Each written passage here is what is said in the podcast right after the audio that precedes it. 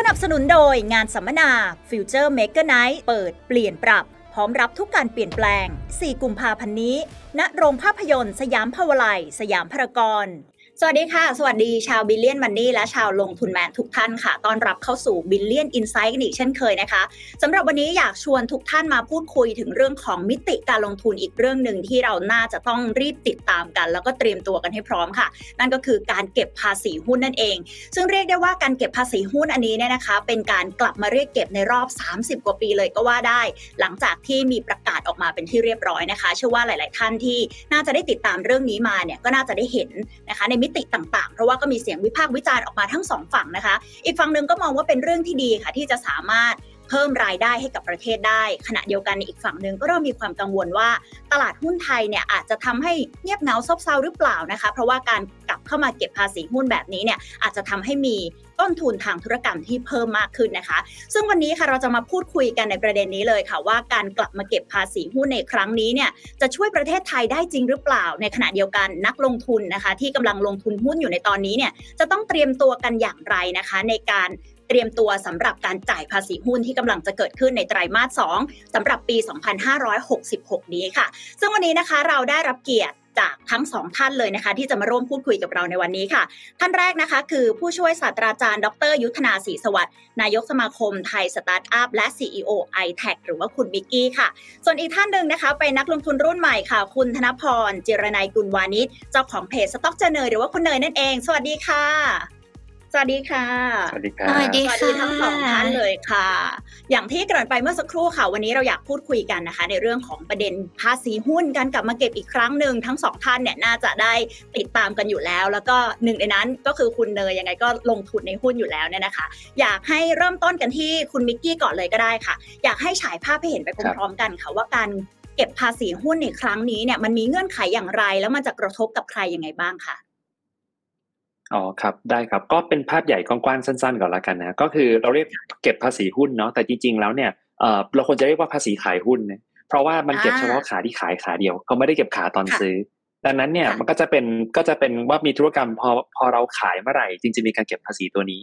ถ้าไม่มีการขายก็จะไม่มีการเก็บภาษีตัวนี้ ซึ่งหลักในการคิดเนี่ยครับก็ก็จะคิดเอ่อจากคนขายณเวลาที่ขายโดยคิดเป็นเปอร์เซ็นต์จากมูลค่าของหุ้นที่ขาย ไม่ได้คิดจากกำไร ดังนั้นนะสิ่งที่หลาย ๆ คนอาจจะกังวลกันอาจจะต้องเคลียร์เรื่องนี้ก่อนว่า ภาษีขายหุ้นตัวนี้ไม่ใช่ capital gain tax แต่เป็นภาษีที่คิดตามมูลค่าของธุรกรรมการขายที่เกิดขึ้นนะครับ ทีนี้เนี่ยภาษีขายหุ้นที่เราพูดกันเนี่ยครับอันชื่อเล่นเพราะว่ามีชื่อจริงของเขาที่อาจจะฟังแล้วค่อนข้างยากนิดหนึ่งเป็นศัพท์กฎหมายนะเขาเรียกว่าภาษีธุรกิจเฉพาะ มันเป็นคือภาษีธุรกิจเฉพาะเนี่ยครับผมปูให้เห็นภาพก่อน คือภาษีธุรกิจเฉพาะมันเป็นภาษีคล้ายๆเหมือนภาษีมูลค่าเพิ่มคล้ายๆแวด แต่ว่ามันจะเก็บกับธุรกิจอีกแบบหนึ่งซึ่งมีความพิเศษ ไม่ใช่แบบพวกขายสินค้าหรือให้บริการ มันจะเป็นพวกเอ่อเป็นบางธุรกิจที่มีพิเศษมากเช่นพวกธุรกิจการเงินการธนาคารหรือธุรกิจอสังหาริมทรัพย์นะครับ มักจะมีเรื่องภาษีธุรกิจเฉพาะมาเกี่ยวข้องเพราะว่ามันไปคิดแบบ VAT ไม่ได้อะเนาะว่าซื้อเท่าไหร่ขายเท่าไหร่มันไม่ได้เป็นแบบนั้นเนาะเขาก็เลยคิดเป็นตัวธุรกรรมไป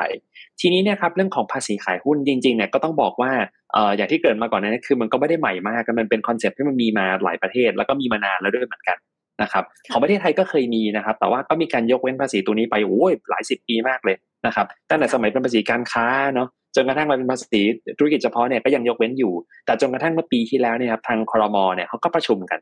เขาก็ว่ากันตามตรงก็คือต้องหาเงินเข้านะเนื่องจากว่าในช่วงที่ผ่านมาช่วงช่วงโควิดใช้กันเยอะมากเลย เราเห็นพวกเยียวยาโอ้โหเราใส่อัดเงินกันไปเนี่ยหลายแบบเยอะมาก มันก็ต้องถึงจังหวะว่าเอ๊ะ เราจะหาเงินเนี่ยกลับมาอย่างไรได้บ้างนะครับ ซึ่งหนึ่งในหนึ่งในสิ่งที่ต้องบอกว่าหลาย ๆ รัฐบาลไม่กล้าแตะเนี่ยผมว่านี่รัฐบาลที่มีความกล้ามากเลยนะเริ่มมาแตะในสิ่งที่มันเซนซิทีฟมากๆคือการเก็บภาษีกับตลาดทุน ซึ่งเอ่อไอตัวนี้เนี่ยครับมันมันก็เลยกลายเป็นว่าต้องย้อนกลับไปก่อนว่าตัวภาษีธุรกิจเฉพาะจริง ๆ แล้วเนี่ยครับในบทบัญญัติของตัวกฎหมายเลยเนี่ยเขาบอกว่าเขาเก็บภาษีจากการขายหุ้นเนี่ยนะครับ จริง ๆเขาเก็บนะแต่เนื่องจากว่ามันมีการประกาศยกเว้นเอาไว้อะตั้งนานแล้วบอกว่างั้นขอไม่เก็บละกัน ดังนั้นเรื่องนี้ต้องต้องเคลียร์ก่อนว่า กฎหมายว่าเก็บมีอยู่ตั้งนานแล้ว แต่ทุกวันนี้ถ้าเราอยู่กันโดยที่ไม่โดนเก็บภาษีเพราะมีกฎหมายยกเว้นว่ามันไม่ต้องเสียภาษี ทีนี้สิ่งที่รัฐบาลจะทำเนี่ยครับเขาก็เลยบอกว่าถ้าอย่างนั้นจะเก็บแล้วอะแปลว่าไอ้เรื่องยกเว้นก็จะไม่ยกเว้นละแต่ทีนี้จะเก็บในอัตราเท่าไหร่ ซึ่งแน่นอนครับถ้าไปเก็บอัตราแพงๆก็คงจะมีเสียงกลกดด่ามาเยอะแยะเลยเขาก็เลยหาอัตราที่เหมาะสมปรากฏว่าใช่ อัตราที่เหมาะสมเขาก็เลยเจอบอกว่า 0.1%อ อันนี้คืออัตราที่มันจะเป็น แต่เนื่องจากว่ามันมาถึงปุ่มแล้วหนึ่งจุดหนึ่งศูนย์จุดหนึ่งเปอร์เซ็นต์เลยเดี๋ยวมีปัญหากันเนาะเขาเลยบอกว่างั้นปีแรกเนี่ยเขาขอเป็นอัตราศูนย์จุดห้าเปอร์เซ็นต์ละกัน แล้วเดี๋ยวศูนย์จุดหนึ่งเปอร์เซ็นต์อัตราจริงอะเดี๋ยวปีถัดไปเดี๋ยวค่อยว่ากันนะครับดังนั้นเนี่ยถ้าไม่มีอะไรผิดพลาดเนี่ยปีนี้เราน่าจะได้เห็นละไอ้ศูนย์จุดห้าไอ้ศูนย์จุดศูนย์ห้าและปีหน้าไปเป็นศูนย์จุดหนึ่งกัน แต่ทีเนี้ยถ้าเกิดเราดูตามข่าวนะครับเราน่าจะเห็นอัตราไม่ใช่ไม่เห็นเหมือนเลขที่ผมบอกนะจะเป็น 0.055 ใช่ไหมครับ หรือ 0.11 ทีนี้ผมขอให้เป็นเกร็ดเล็กๆนิดเดียวครับ ก็คือว่าทำไมมีเศษเบิ้ลมาว่าศูนย์จุดศูนย์ห้าห้าหรือว่าศูนย์จุดหนึ่งหนึ่งเนื่องจากว่ามันมีกฎหมายตัวหนึ่งครับ มันชื่อว่าพรบรายได้เทศบาลกฎหมายเก่ามากเลย แต่เขาบอกว่าอย่างนี้ครับ ทุกครั้งที่มีการเก็บภาษีธุรกิจเฉพาะให้เก็บ on top อีกสิบเปอร์เซ็นเพื่อส่งให้ท้องถิ่นด้วยเทศบาลสำนักงานเขตกทมอะไรพวกนี้ว่าไป หรืออบตพวกนี้ ดังนั้นเลยกลายเป็นว่าตัวกฎหมายเพราะเขาบอกว่าเก็บในอัตรา 0.1%ก็เลยต้องกลายเป็น 0.11 เป็น 0.5%ก็เลยกลายเป็น 0.055%ก็คือเป็น 10% on top จากตรงนั้นอีกทีครับค่ะเราจะเห็นภาพรวมแล้วนะคะ อย่างปีนี้หมายความว่าปี 2566 ก็คือเป็นอีกหนึ่งปีที่เขายังน่าจะคิดในอัตรา 0.055%อยู่ เพื่อว่าเป็นการเตรียมตัวนะสำหรับนักลงทุนเพื่ออาจจะไม่ใช่ประกาศออกมาแล้วบังคับใช้เลย เพราะว่าอาจจะตกใจเกินไปหรือว่าอาจจะมีเอฟเฟกกระทบที่เป็นด้านลบมากกว่า ที่ที่ที่คาดที่คาดการณ์ไว้นั่นเองนะคะใช่ค่ะแล้วอย่างนี้ถ้าถ้าในมุมมองยังต่อที่คุณมิกกี้อยู่ก็ได้ค่ะอย่างเป็นเรื่องของข้อดีหรือข้อเสีย อย่างที่บอกว่าเราได้ยินเสียงวิพากษ์วิจารณ์กันมาเยอะมากทั้งข้อดีว่าประเทศเราเองก็จะได้เงินเข้ามามากขึ้นนะคะ ในขณะเดียวกันเองเนี่ยก็มองว่าเรื่องของการลงทุนน่ะทำให้คนเนี่ยกลัวมากขึ้นไหมนะคะทำให้ตลาดหุ้นซบเซาหรือเปล่าตรงนี้เนี่ยคุณมิกกี้มองว่ายังไงบ้างคะครับ จริง ๆ ไม่ค่อยอยากใส่ความเห็นตัวเองเท่าไหร่นะแต่ว่าแต่ว่าเอาเป็นว่าในมุมมองในในเชิงวิชาการแล้วกันเนาะนะครับแล้วก็แล้วก็จากหลายๆกลุ่มว่ายังไงบ้างแน่นอนครับเรื่องนี้ผมว่าเป็นดราม่าค่อนข้างแรงเนาะเพราะว่าสองฝ่ายเห็นต่างกันอย่างชัดเจนแน่นอนฝั่งหนึ่งอยากมีต้นทุนที่ต่ำเนาะอีกฝั่งหนึ่งอยากได้รายได้เพิ่มดังนั้นเนี่ยมันเป็นมันเป็นสิ่งที่มันไม่อะไรกันแต่แรกอยู่แล้ว แล้วเป็นของที่เรามันไม่ถ้าว่ากันตามตรงเนี่ยมันไม่มีมาไปเป็นสิบสิบปีครับอยู่ๆมามีขึ้นมาปุ๊บเนี่ยมันเขาก็ตกใจกันเนาะอันเอาเราพูดในข้อดีก่อนละกันเดี๋ยวเดี๋ยวข่าวร้ายเดี๋ยวค่อยว่ากันเนาะ ข่าวดีในเรื่องนี้ก่อนก็คือว่าการมีการเก็บภาษีเพิ่มเนี่ยครับแน่นอนครับว่าประเทศเราได้ประโยชน์อยู่แล้ว ในมุมในมุมเรื่องของรายได้เข้าคลังเนี่ยในมุมนี้เข้าแน่นอน เพราะว่าพอประเทศเนี่ยเราต้องการรายได้เพิ่มเนาะทางกระทรวงการคลังเขาก็ไปหาช่องทางในการหาเงิน ซึ่งในทางหาเงินก็คือเป็นอำนาจของภาครัฐในการจัดเก็บภาษี ปรากฏว่าเขาก็ไปเจอตรงนี้พอดีเลยว่าเออให้ภาษีขายหุ้นก็น่าสนใจไงซึ่งเขาก็ประเมินแล้วครับว่า ถ้าจากตัวเลขที่มีซึ่งผมต้องบอกก่อนนะเขาประเมินเบื้องต้นเนาะเขาคิดว่าถ้าปีนี้เก็บเนี่ยเขาคิดว่าเขาได้ประมาณแปดพันล้านบาทในปีแรกแต่ว่ารายได้ของเราจะจะมีเข้าประเทศเพิ่มเนี่ยเข้าคลังเพิ่มแบบแปดพันล้านบาท แล้วถ้าสมมติว่าเราปีหน้าเรายังเก็บต่อเนี่ย เก็บตลอดทั้งมันน่าจะได้ประมาณสักหนึ่งหมื่นหกพันล้านบาท ซึ่งก็เป็นตัวเลขที่ไม่น้อยนะคือแปดพันล้านปีนี้พันหกหนึ่งหมื่นหกพันล้านในปีหน้าและปีต่อๆไป โดยคิดจากโวลุ่มในช่วงที่ผ่านมา นะครับทีนี้ผมก็ไปดูข้อมูลมาว่าของทางกรมสรรพากรเนี่ยครับเขามีการจัดเก็บภาษีธุรกิจเฉพาะเป็นประจำทุกปีอยู่แล้วนะครับเมื่อตอนปี 64เนี่ยคือเป็นตัวเลขแบบตัวตัวล่าสุดเนี่ยเขาบอกว่าเขาเก็บได้ประมาณสักเกือบเกือบห้าหมื่นเจ็ดพันล้านบาทอ่าแสดงว่าถ้าสมมติว่าเขาเก็บไปตามเป้าประมาณนี้ปุ๊บนะครับอ่า แล้วปีแรกมีการเก็บภาษีธุรกิจเฉพาะด้วยสิ่งที่เกิดขึ้นคือรายรับของของกรมสรรพากรนะที่เกิดขึ้นจากการเก็บภาษีธุรกิจเฉพาะเนี่ยมันจะเพิ่มทันที14%ซึ่งแน่นอนครับว่าไอ้ตัวที่มันเพิ่มขึ้นมาปุ๊บเนี่ยมันบูสต์ได้ขนาดนี้ภาครัฐก็มีเงินไปทำโครงการต่างๆ ที่อาจจะเป็นประโยชน์กับส่วนรวมมากขึ้นนะครับอันนี้คือในมุมที่เป็นเรื่องดีก่อน เพราะคลังมีเงินเงินเขาก็เอาไปจับจ่ายทำโครงการอาจจะอะสมมติพูดในแง่ดีก็ไปช่วยโครงการเยียวยาไปช่วยแบบกลุ่มคนที่มีรายได้น้อยนะครับ จะเป็นโครงการอะไรต่างๆเขาว่าไปอะ อันนี้ข้อดีละ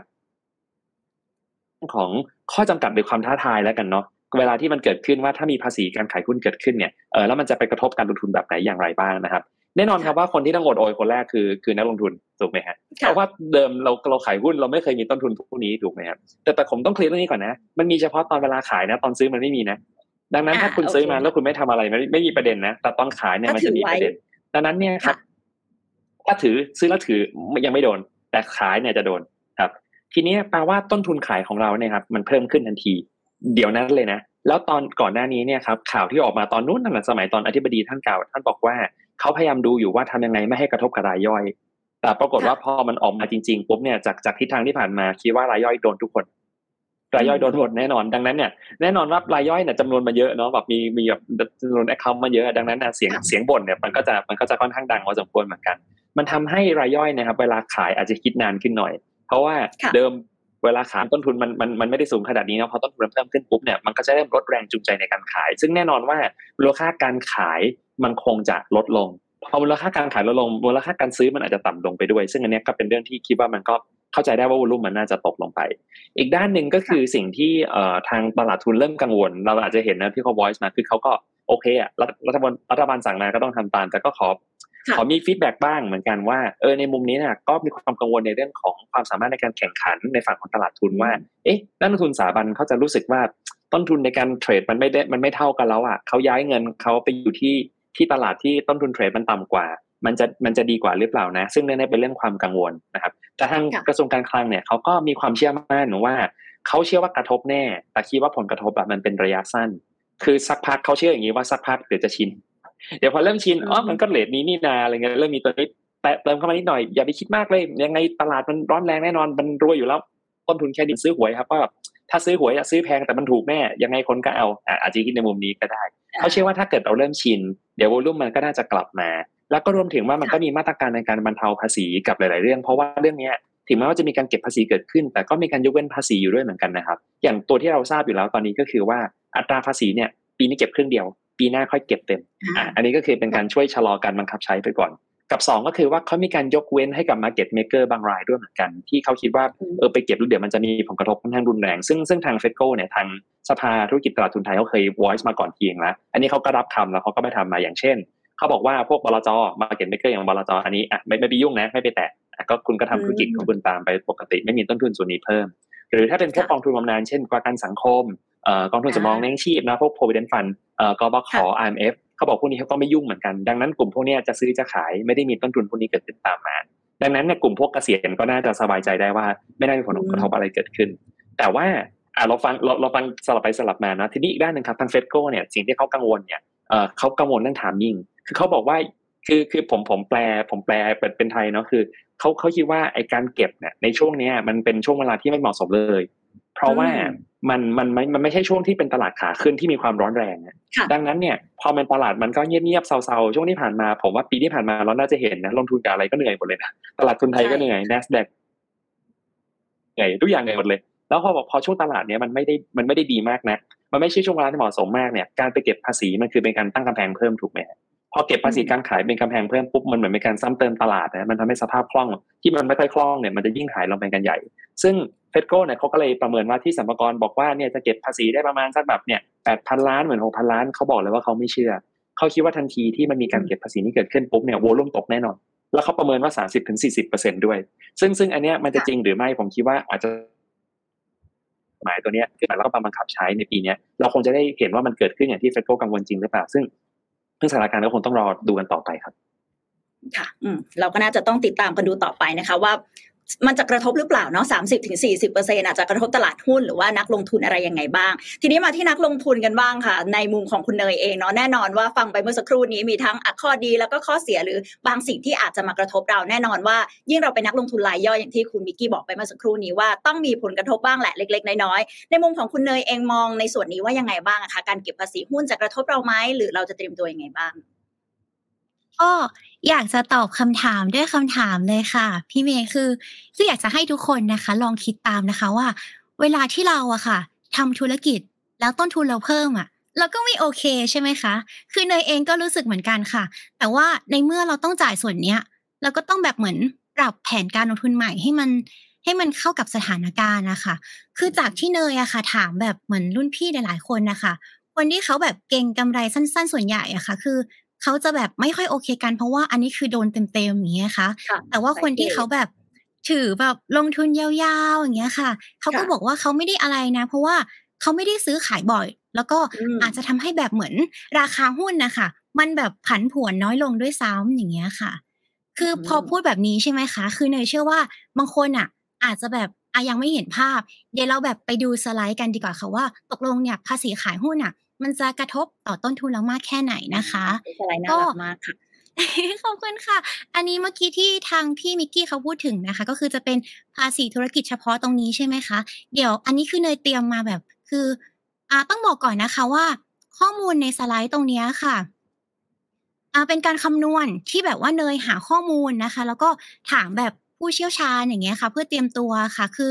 ตอนเนี้ยเขายังไม่ได้แบบเหมือนมีประกาศเป๊ะๆว่า จะคำนวณแบบนี้นะ แต่ว่าคือ อันนี้คือเนยเหมือนเตรียมตัวอย่างเงี้ยค่ะ ก็อยากจะให้ทุกคนเราติดตามนะคะ คือเวลาซื้อหุ้นเนี่ยค่ะ อันนี้คิดว่านักลงทุนเนี่ยก็คือรู้อยู่แล้วแหละ แต่ว่าเดี๋ยวขออธิบายเพิ่มเติมนิดนึงนะคะ ก็อันนี้คือค่าธรรมเนียมที่เราต้องเสีย อันนี้คือในสมมุตินะคะว่าเราซื้อหนึ่งร้อยบาท แล้วก็ค่าคอมมิชชั่นนะคะ ที่เสียให้กับโบรกเกอร์อะค่ะ คือศูนย์จุดหนึ่งห้าเปอร์เซ็นก็คือล้านละพันห้านะคะ ตรงนี้นะคะ เราจะเสียทั้งหมดเนี่ยค่ะ อ่าศูนย์จุดหนึ่งหกเจ็ดเก้าเก้าบาทตรงนี้ แต่ทีเนี้ยเวลาปกติเวลาขายอะค่ะ ก็คือจะขายแล้วก็เสียเท่านี้เหมือนกันถูกไหมคะ ตรงนี้นะคะ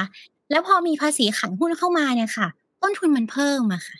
ตรงเนี้ยค่ะ จากแบบ 0.167เนี่ยค่ะ เป็น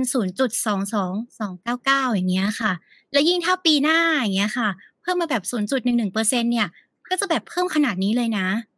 เนี่ยค่ะ ก็คือแบบ คือบางคนอะอาจจะมองว่า เอ้ย มันก็ไม่เยอะนะแบบแค่นิดเดียวอย่างเงี้ยค่ะ เราลองเทียบเป็นเปอร์เซ็นต์ดูนะคะ ทุกคนคะตรงนี้นะคะ อันนี้เนยทำมาเผื่อไว้เนี่ยค่ะ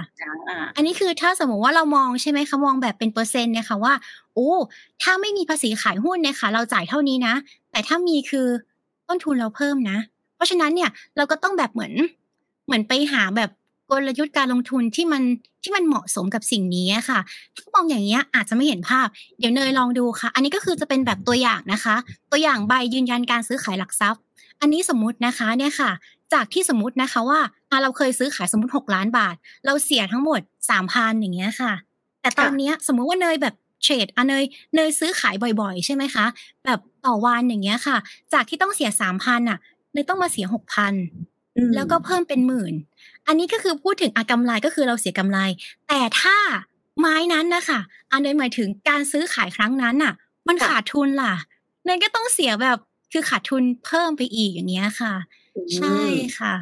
ตัวนี้ก็ก็น่าจะมีสองฝั่งเออขอโทษค่ะพี่เมย์น่าจะมีสองฝั่งค่ะพี่เมย์ว่าเห็นด้วยแล้วก็อาจจะบอกว่าอะ แบบไม่ค่อยโอเคนะ ต้องแบบมาปรับแบบกลยุทธ์การเทรดใหม่อะไรอย่างเงี้ยค่ะโอเค อย่างที่เราคุยกันไปว่าแน่นอนว่าคนที่จะได้รับผลกระทบคือนักลงทุนรายย่อยเนาะแต่ที่คนน่าจะกระทบหนัก อย่างที่บอกไปก็คือว่าน่าจะเป็นคนที่ได้ซื้อขายบ่อยๆเพราะอันนี้คือภาษีที่มันจะเกิดขึ้นเวลาที่เราขายหุ้นถูกไหมคะเพราะฉะนั้นอาจจะต้องแบบปรับกลยุทธ์กันสักนิดนึงหรือเปล่าคะคุณเนยมองว่ายังไงว่าแบบสาย VI เองสายถือเองเนี่ยอาจจะไม่ได้รับผลกระทบจากส่วนนี้มากเท่าไหร่นะอันนี้เรามองเรื่องนี้ว่ายังไง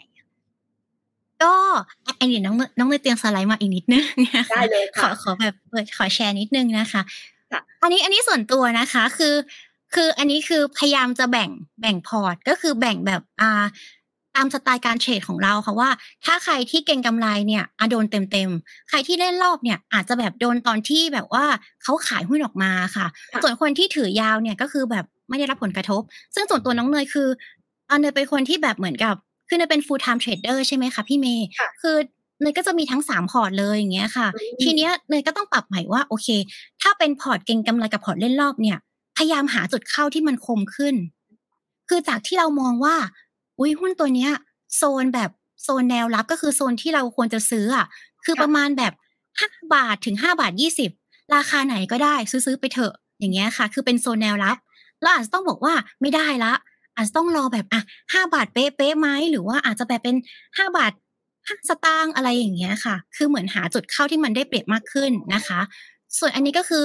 ต้องถือให้มันนานกว่าเดิมหน่อย อาจจะมองว่าอะพอใจกำไรสามเปอร์เซ็นกลายเป็นว่าต้องขยับเป็นสี่เปอร์เซ็นห้าเปอร์เซ็นอย่างเงี้ยค่ะ คือต้องถือหน่อย เพื่อแบบไปชดเชยกับภาษีขายหุ้นตรงนั้นนะคะ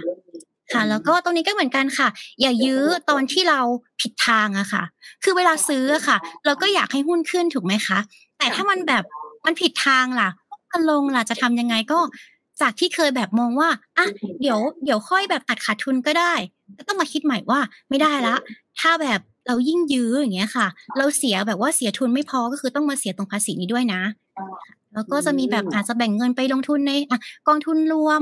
กองทุนส่วนบุคคลไหมหรือว่าหุ้นต่างประเทศค่ะ อันนี้คือแผนที่คิดแบบคร่าวๆไว้นะคะ ค่ะ พูดง่ายๆก็คือเราอาจจะต้องคิดสิ่งที่จะตามมามากขึ้น อย่างที่คุณเนยบอกว่าต้องคมมากขึ้น ต้องวางแผนให้มันกระชับขึ้น หรือว่าเราจะทำยังไงดีให้เราไม่สูญเสียในส่วนของภาษีตรงนั้นมากจนเกินไปถูกไหมคะใช่ค่ะโอเคค่ะ ถ้าอย่างนี้เราน่าจะเห็นภาพกันแล้วชัดเจนว่าอะนักลงทุนเอง โดยเฉพาะนักลงทุนรายย่อยอย่างที่คุณเนยแชร์มา ก็คือจะต้องเตรียมตัวมากขึ้น อาจจะต้องเอาเรื่องนี้มาคำนวณด้วยนะคะ หรือว่าอาจจะปรับพอร์ตการลงทุนอะไรของตัวเองต่าง ๆ หรือแม้แต่นำการลงทุนนอกเหนือจากหุ้นเนี่ยก็อาจจะกระจายไปในการลงทุนอื่น ๆด้วยนะคะ เพื่อหลีกเลี่ยงในในข้อนี้เนาะหรือว่าทำให้การลงทุนของเรามีประสิทธิภาพมากขึ้นแต่ในขณะเดียวกันค่ะย้อนกลับไปถามที่คุณวิกกี้ดีกว่าค่ะว่าการเก็บภาษีหุ้นเหล่านี้เนี่ยอย่างที่บอกไปว่าอ่านักลงทุนรายย่อยก็จะมีสัดส่วนที่จะต้องจ่ายเข้าไปให้รัฐเพิ่มมากขึ้นแล้ว แบบนี้เนี่ย ในภาพรวมที่บอกว่าจะเก็บได้หลักหมื่นล้านบาทในอนาคตเนี่ยค่ะคุณมิกกี้มันจะช่วยประเทศได้จริงไหมคะ หรือว่าเรามีเคสตัดดี้ในประเทศอื่นๆไหมคะ ที่กำลังทำอยู่ตอนนี้แล้วเขาได้ผลหรือว่ามีภาพรวมแบบไหนบ้าง ครับเอ่ออาจจะตอบเป็นสองประเด็นนะเอาประเด็นเอาประเด็นแรกก่อน ซึ่งอาจจะตลกดีนะคือถามว่าช่วยประเทศได้จริงไหมเนี่ยผมผมผมไม่กล้าฟันธงนะเพราะว่าเนื่องจากว่าเอ่อเวลาเราได้อย่างหนึ่งนะฮะ มันอาจจะไปเสียอย่างหนึ่งก็ได้นะ เช่นสมมติว่าเราเก็บเงินได้ในส่วนนี้ แต่เหมือนมันมันถ้ามองในแง่ถ้ามองในในในแง่ข้อความท้าทายเหมือนที่ทางเจโก้บอกอะมันเหมือนเราค่าอาหารทองคำคือเราได้ได้ขันทองคำเราได้ทองคำมาเนี่ยสองก้อน แต่จากนี้ไปปุ๊บคือขันทองคำตายสนิทแล้วนะ เพราะว่าเงินมันโยกออกไปหมดแล้ว ถ้าเหตุการณ์นี้เกิดขึ้นนะครับ ผมว่ามันอาจจะไม่ได้ช่วยประเทศเลยด้วยซ้ำแต่อีกด้านหนึ่งถ้าสมมติว่าตลาดเนี่ยมีการมีการตอบรับคือมีผลกระทบแค่ระยะสั้น แล้วหลังจากนั้นทุกคนชิน แล้วหลังจากนั้นเอ้ยตลาดไทยมีความร้อนแรงเกิดขึ้นแฮะมีมันมีข่าวดีเกิดขึ้นบ่อยๆโวลุ่มเทรดไม่ลดไปไหนนำซ้ำยังเพิ่มขึ้นไปด้วย อย่างเงี้ยโอเคเลยอย่างเงี้ยช่วยประเทศแน่นอนเพราะว่ามันก็จะเป็นไปตามที่ทางกรมสรรพากรทางกระทรวงการคลังเขาคาดการณ์ว่ามันจะเกิดขึ้นดังนั้นถามว่าช่วยประเทศได้แค่ไหน ผมว่ามันมีความท้าทายเกิดขึ้นอยู่ว่า ถ้าคุณอยากได้เกินภาษี อาจจะกระทบกับกิจกรรมทางเศรษฐกิจกับกิจกรรมทางตลาดทุน ถ้าหากว่าภาษีมันมันแรงและทามมิ่งไม่เหมาะสม อาจจะทำลายตลาดนั้นไปทั้งตลาดเลยก็ได้อย่างเงี้ยคงไม่ได้ช่วยประเทศแน่ๆละเพราะว่ามันได้ไม่คุ้มเสีย แต่ด้านหนึ่งถ้าหากว่าเริ่มเก็บภาษีมาแล้วทามิ่งมันเหมาะสม แล้วตลาดไปได้ผลกระทบไประยะสั้นจริง อันนี้ผมว่าช่วยประเทศได้แน่นอน อันนี้อาจจะไม่กล้าฟันธงนะเพราะว่าเราก็อยากเห็นเหมือนกันว่าที่ทางตลาดจะเป็นอย่างไรบ้างนะส่วนเคสตัดดี้ของต่างประเทศ อันนี้อาจจะไม่ได้มีตรงๆให้เห็นซะทีเดียวว่าต่างประเทศทำแล้วมันเป็นแบบไหนอะไรไงบ้างนะ เพราะว่าเขาก็ไม่ได้เปลี่ยนอัตราอย่างนี้กันนะมันมันมันไม่ได้มีแบบนี้เท่าไหร่ส่วนใหญ่อัตราเดียวก็ยาวๆมาเลย ของเราเนี่ยคือแบบเปลี่ยนจากไม่เก็บมาเป็นเก็บ แต่ทีนี้ถ้าเกิดว่าในเทียบต่างประเทศบางเรื่องที่ผมสามารถพูดได้ก็คือว่าหน้าต่างประเทศเนี่ยเขาเขาเก็บภาษีแบบนี้กันบ้างไหมนะครับ จริง ๆ แล้วเนี่ยหลาย ๆประเทศเนี่ยก็มีการเก็บภาษีแล้วลองไปไปดูที่ที่สีสีย่าเขาดูดูดูอ่อนกว่าเรานิดนึงแล้วกันเนาะอย่างเช่นแบบเอ่ออย่างเช่นของไต้หวันเนี่ยครับเขาเก็บแพงกว่าเรานะ0.3%ที่อังกฤษเนี่ยครับที่ UK เนี่ยสหรัฐอาณาจักรเนี่ย0.5%ฟิลิปปินส์เพื่อนบ้านเราเนี่ยครับ0.6%ในมุมนี้นะครับคือถ้าเรามองในมุมนี้เนี่ยไต้หวันอังกฤษฟิลิปปินส์เขาก็มีตลาดทุนของเขานะก็ดูอยู่กันได้นะ ก็ไม่ได้เห็นตลาดมันจะ crash อะไรขนาดนั้นอะไรเงี้ยอย่างลอนดอนนี่มันก็ไม่ต้องพูดถึงมันก็มันมันก็ศูนย์กลางเล่นการเงินที่ยุโรปก็ดูอยู่กันได้นะทั้งที่เขาเก็บแบบภาษีแพงขนาดนี้อะถ้าเรามองในมุมนี้แสดงว่า เออเขาพอไปไหวนะครับแต่ด้านหนึ่งคือถ้าหากเราเปรียบเทียบกับเพื่อนบ้านอีกแบบหนึ่งนะที่สีสีย่าอาจจะสวยกว่าเราเช่น อินโดเวียดนามมาเลยอันนี้เก็บอยู่ที่ 0.1%เขาก็ดูแฮปปี้ดีหรือสิงคโปร์เนี่ยไม่เก็บได้ซ้ำแล้วเขากลายเป็นฮับไปเลยมันอาจจะมาคิดมุมกลับได้ซ้ำว่าเอออย่างตลาดที่มันร้อนแรงมากๆอย่างเวียดนาม หรืออย่าง หรืออย่างของที่อินโดที่เริ่มมาเนาะแล้วก็ทางสิงคโปร์ที่เขาก็เป็นเจ้าตลาดในในในเรื่องของสูตรการทางการเงินอยู่แล้วเราสังเกตเห็นว่าแบบเออประเทศพวกนี้เก็บต่ำเพื่อเขาพยายามลดกำแพงเพื่อให้ volume มันเข้ามา เพื่อให้เงินลงทุนมันเข้ามา ผมคิดว่าทั้งหมดเนี้ยมันมันมีความท้าทายเกิดขึ้นอยู่ทั้งสองฝั่งอะอันเนี้ยเราเลยไม่กล้าฟันธงเหมือนกันว่าจริง ๆแล้วเนี่ยสุดท้ายผลลัพธ์ออกมามันจะดีไม่ดี ผมว่ามันก็คือเป็นการเป็นการทดลองแล้วกันนะว่ามันเกิดอะไรขึ้น ก็หวังแค่ว่าถ้าหากว่าดูแล้วมันจะไม่ work เนี่ยเนื่องจากว่ามันคือเป็นกฎหมายที่ฝั่งรัฐบาลเนี่ยเขาสามารถจัดการเองได้ ดังนั้นคือมันไม่ต้องรอเข้าสภา ถ้าดูมันไม่ work ก็แก้เลย อาจจะลดอัตราให้มันต่ำกว่านี้อีก หรือว่าจะยกเลิกเรื่องของการเก็บ แล้วกลายเป็นว่ากลับไปเป็นค่าเดิมก็คือยกเป็นภาษีจำนวน ก็อาจจะเป็นไปได้เช่นเดียวกันเออแต่ส่วนตัวถ้าผมมองเนี่ยครับมาตรการในการเก็บภาษีที่เป็นภาษีเป็นตัวภาษีขายหุ้นหรือตัวภาษีธุรกิจเฉพาะตัวนี้เนี่ยผมว่าก็ยังดีกว่าเก็บ capital gain tax นะ เพราะว่าอย่างที่ญี่ปุ่นที่อเมริกาก็มีการเก็บ capital gain tax ซึ่งผมรู้สึกว่าการมาของ capital gain tax เอาแค่ว่าถ้าเราดูข่าวในช่วงหลายปีที่ผ่านมา เวลาเวลามีพูดคำนี้ทีนึงว่าจะเก็บจะเริ่มเก็บ capital gain tax กับนักลงทุนในตลาดหุ้น แค่พูดแค่นี้ผมว่าตลาดก็ตอบรับด้วยด้วยการแบบขยับลงทันทีเลย แสดงว่าถ้าเกิดพูดถึงถึงในมิติของการเก็บภาษีจากกำไรนะครับผมว่าเป็นความน่ากลัวยิ่งกว่า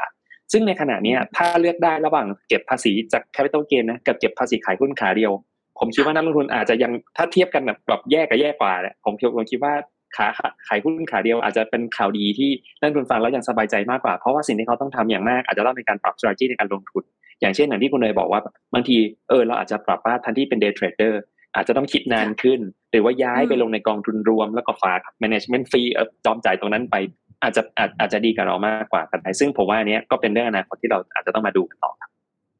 ค่ะ แล้วอย่างนี้ยังฝั่งของคุณเนยเอง นอกเหนือจากการปรับพอร์ตการลงทุนเริ่มปรับกลยุทธ์บ้างแล้วเนี่ยมีมองในมิติอื่นๆด้วยไหมคะว่าหลังจากนี้เนี่ยเราจะเตรียมตัวยังไงในระยะเวลาอันใกล้ ว่าตอนนี้ก็ 0.055%ก็แบบใกล้เข้ามาแล้วเนี่ยค่ะ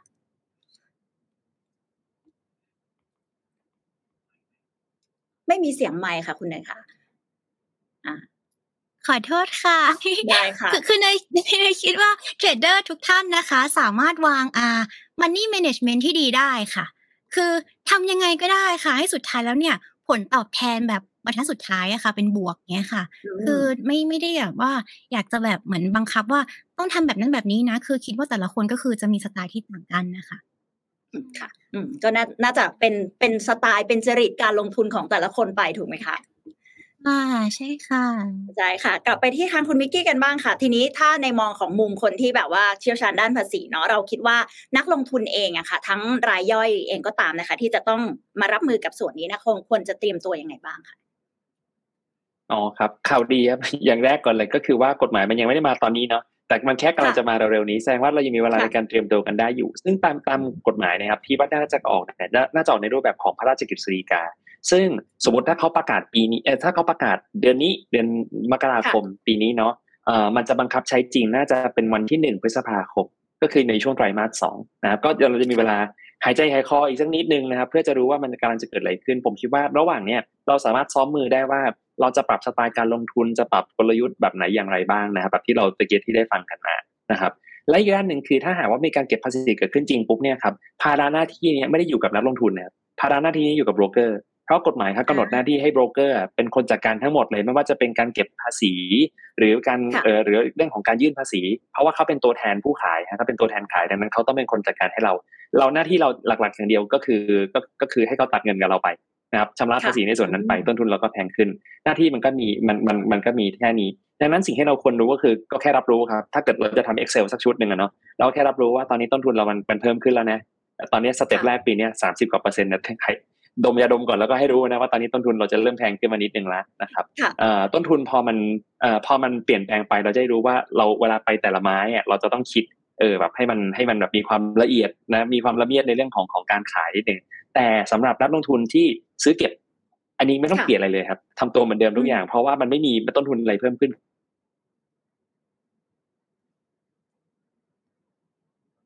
อา จจะกระตุกสักนิดหนึ่งนะคะ ก็คือหมายถึงว่าถ้าเป็นสาย VI อย่างที่เราบอกกัน หรือว่าเป็นสายที่ซื้อเก็บถือยาวนะคะ ก็จะทำให้เราเนี่ยอาจจะไม่ต้องปรับตัวอะไรมากเนาะอย่างที่คุณบิ๊กบอกว่าก็คือเราสามารถทำปกติได้เลยวางกลยุทธ์ของตัวเองไปได้ค่ะ แล้วอย่างอย่างคุณบิ๊กเองนี่มีการลงทุนเรื่องในหุ้นอะไรบ้างไหมคะโอ้เหนื่อยครับ ช่วงช่วงปีที่ผ่านมานี่ทั้งทั้งตลาดตลาดหุ้นไทยตลาดหุ้นอเมริกาคริปโตเคอเรนซีนี่เหนื่อยหมดเลยครับ ก็ก็ค่อนข้างค่อนข้างล้าเหมือนกัน แต่ว่าแต่ว่าก็ยังมีความความเชื่อครับว่ามันจะมีจังหวะขาลงเนาะมันก็ต้องมีจังหวะขาขึ้นเอ่อแต่ว่าในช่วงที่เวลาที่มันยังไม่ถึงขาขึ้นเนี่ยเราอาจจะต้องแบบเก็บกันสดเอาไว้ แล้วก็ดูช่องทางความเสี่ยงที่มันต่ำหน่อย แล้วก็ดูความเหมาะสมในทามมิ่งที่มันจะเข้าไป เพราะเราเองก็เงินเราก็ไม่จำกัดเพราะเราไม่ได้แบบมีไม่อั้นแล้วแบบจะเล่นเท่าไหร่ก็ได้นะเนาะเออเราจะต้องดูความเหมาะสมเพราะว่าถ้าเกิดเรามองในเอ่อมองในระยะยาวครับ ถ้าเกิดมองในแง่ดี ในช่วงที่มีการเก็บเออช่วงนี้จะเป็นเวลาที่เหมาะสมในการเก็บก็ได้นะถ้าคิดว่ามันจะไม่ลงไปต่ำกว่านี้แล้วนะครับผมว่าก็ก็ก็เป็นกำลังใจให้นักลงทุนทุกท่านนะผมเชื่อว่าทุกท่านก็เหนื่อยในช่วงปีที่ผ่านมา ก็หวังว่าปีนี้เราจะผ่านไปไปได้ด้วยดีเช่นเดียวกันค่ะ แล้วอย่างคุณเนยล่ะคะ ปีที่ผ่านมาเป็นยังไงบ้างคะเหนื่อยเหมือนคุณมิกไหมคะ หรือว่าเรามีกลยุทธ์อะไรอยากแนะนำอะไรกับคนที่กำลังเป็นลงทุนหุ้นในช่วงนี้เหมือนกับเราบ้างก็ก็เหนื่อยเหมือนกันค่ะ เหนื่อยมาก ก็ อ่า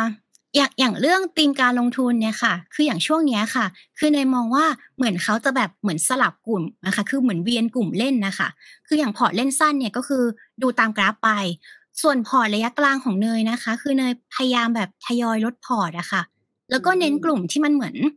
ได้แบบว่าได้ผลประโยชน์จากการเติบโตแบบภายในประเทศของเราเป็นหลักอะค่ะเพราะว่าส่วนตัวเนยนะ อันนี้คือไม่แน่ใจนะคะ คือเนยยังกลัวเรื่องแบบ อ่าตัว recession ทั่วโลกอะค่ะ คือเนยกลัวแบบว่า เดี๋ยวจะไม่มีเงินสดช้อนหุ้นตอนที่แบบทุกคนตกใจนะคะ แต่ว่าเนยอาจจะคิดผิดก็ได้ค่ะ อันนี้คือจากที่แบบไปอ่านมาแบบไปฟังจากหลาย ๆ ที่มาค่ะ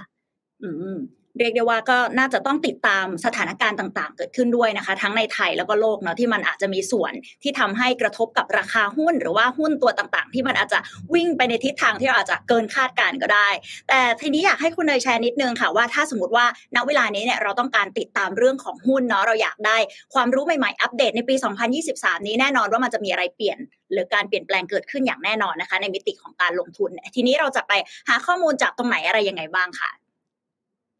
จริงๆเนยอยากจะแบบชวนทุกคนนะคะ มาฟังในงาน Stock Radar Day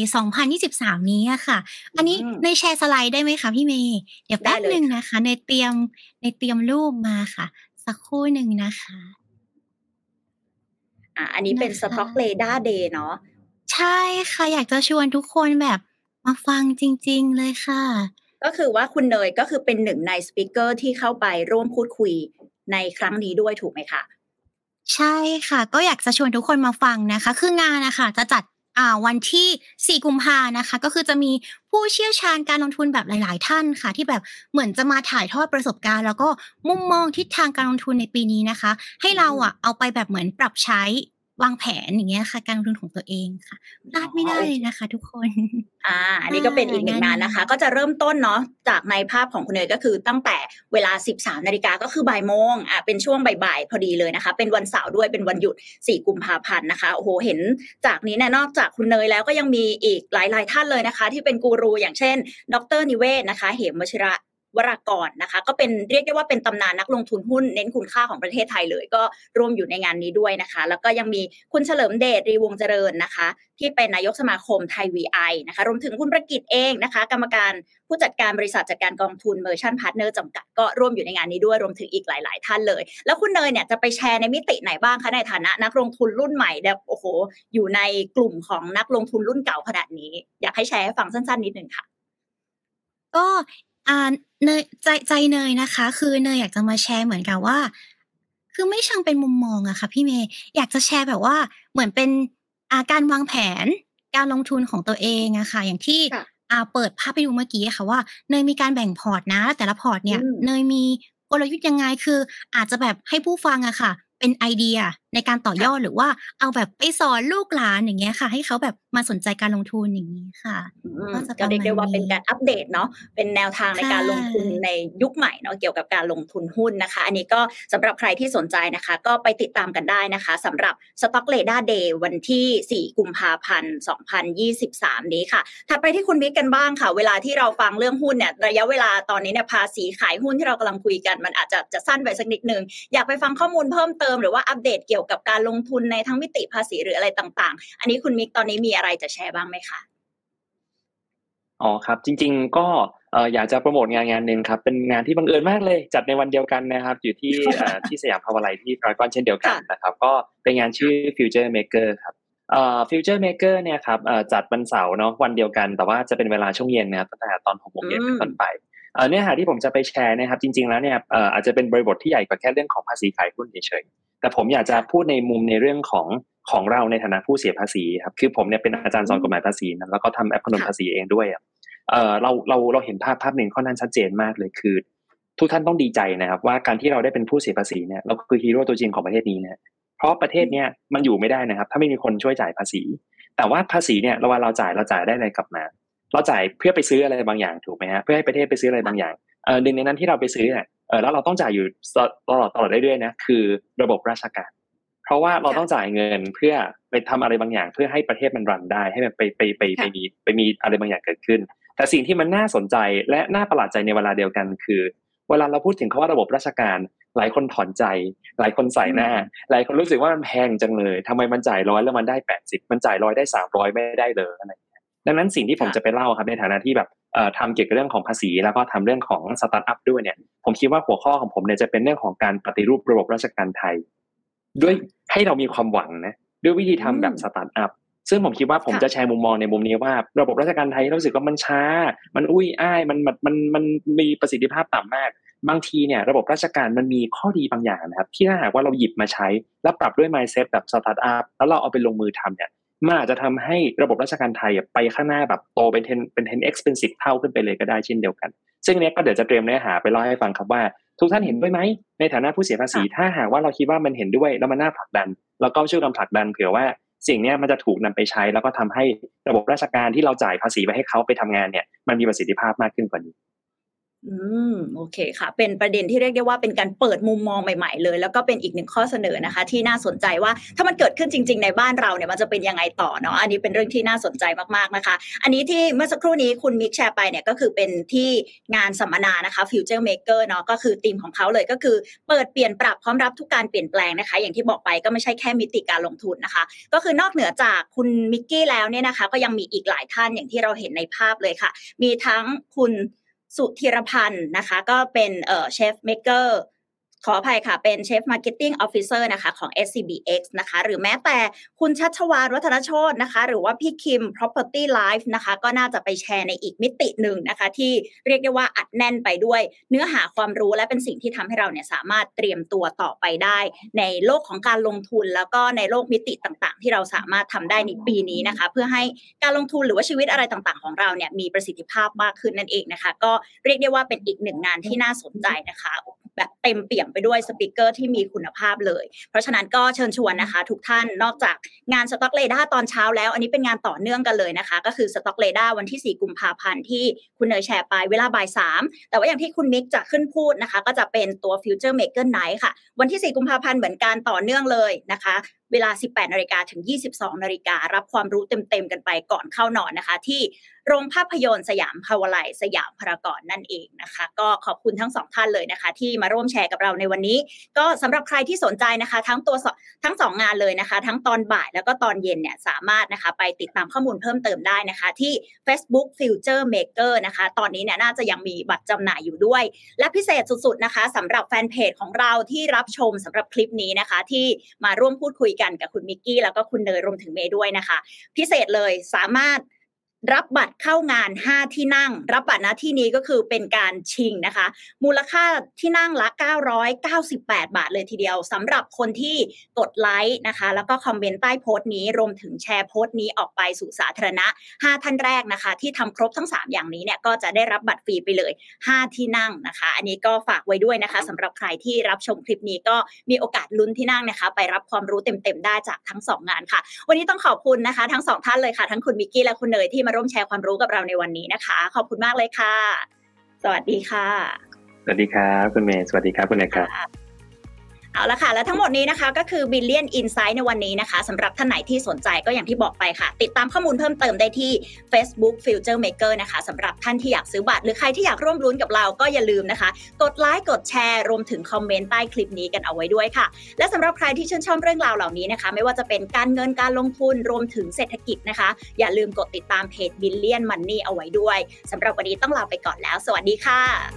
กลับมาอีกครั้งกับ Future Maker Night ที่ชวนทุกคนมาร่วมเปิดมุมมอง เปลี่ยนวิธีคิด ปรับตัวให้พร้อมรับกับทุกการเปลี่ยนแปลงในอนาคตไปด้วยกัน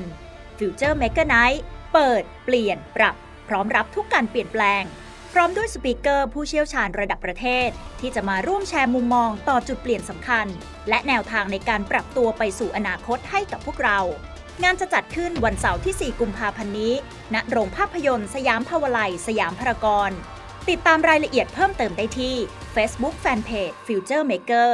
พิเศษสำหรับแฟนเพจแจกบัตรเข้างาน 5 ที่นั่ง เพียงกดไลค์ คอมเมนต์ใต้โพสต์ และแชร์โพสต์นี้ก่อนใคร 5 ทันแรกเท่านั้น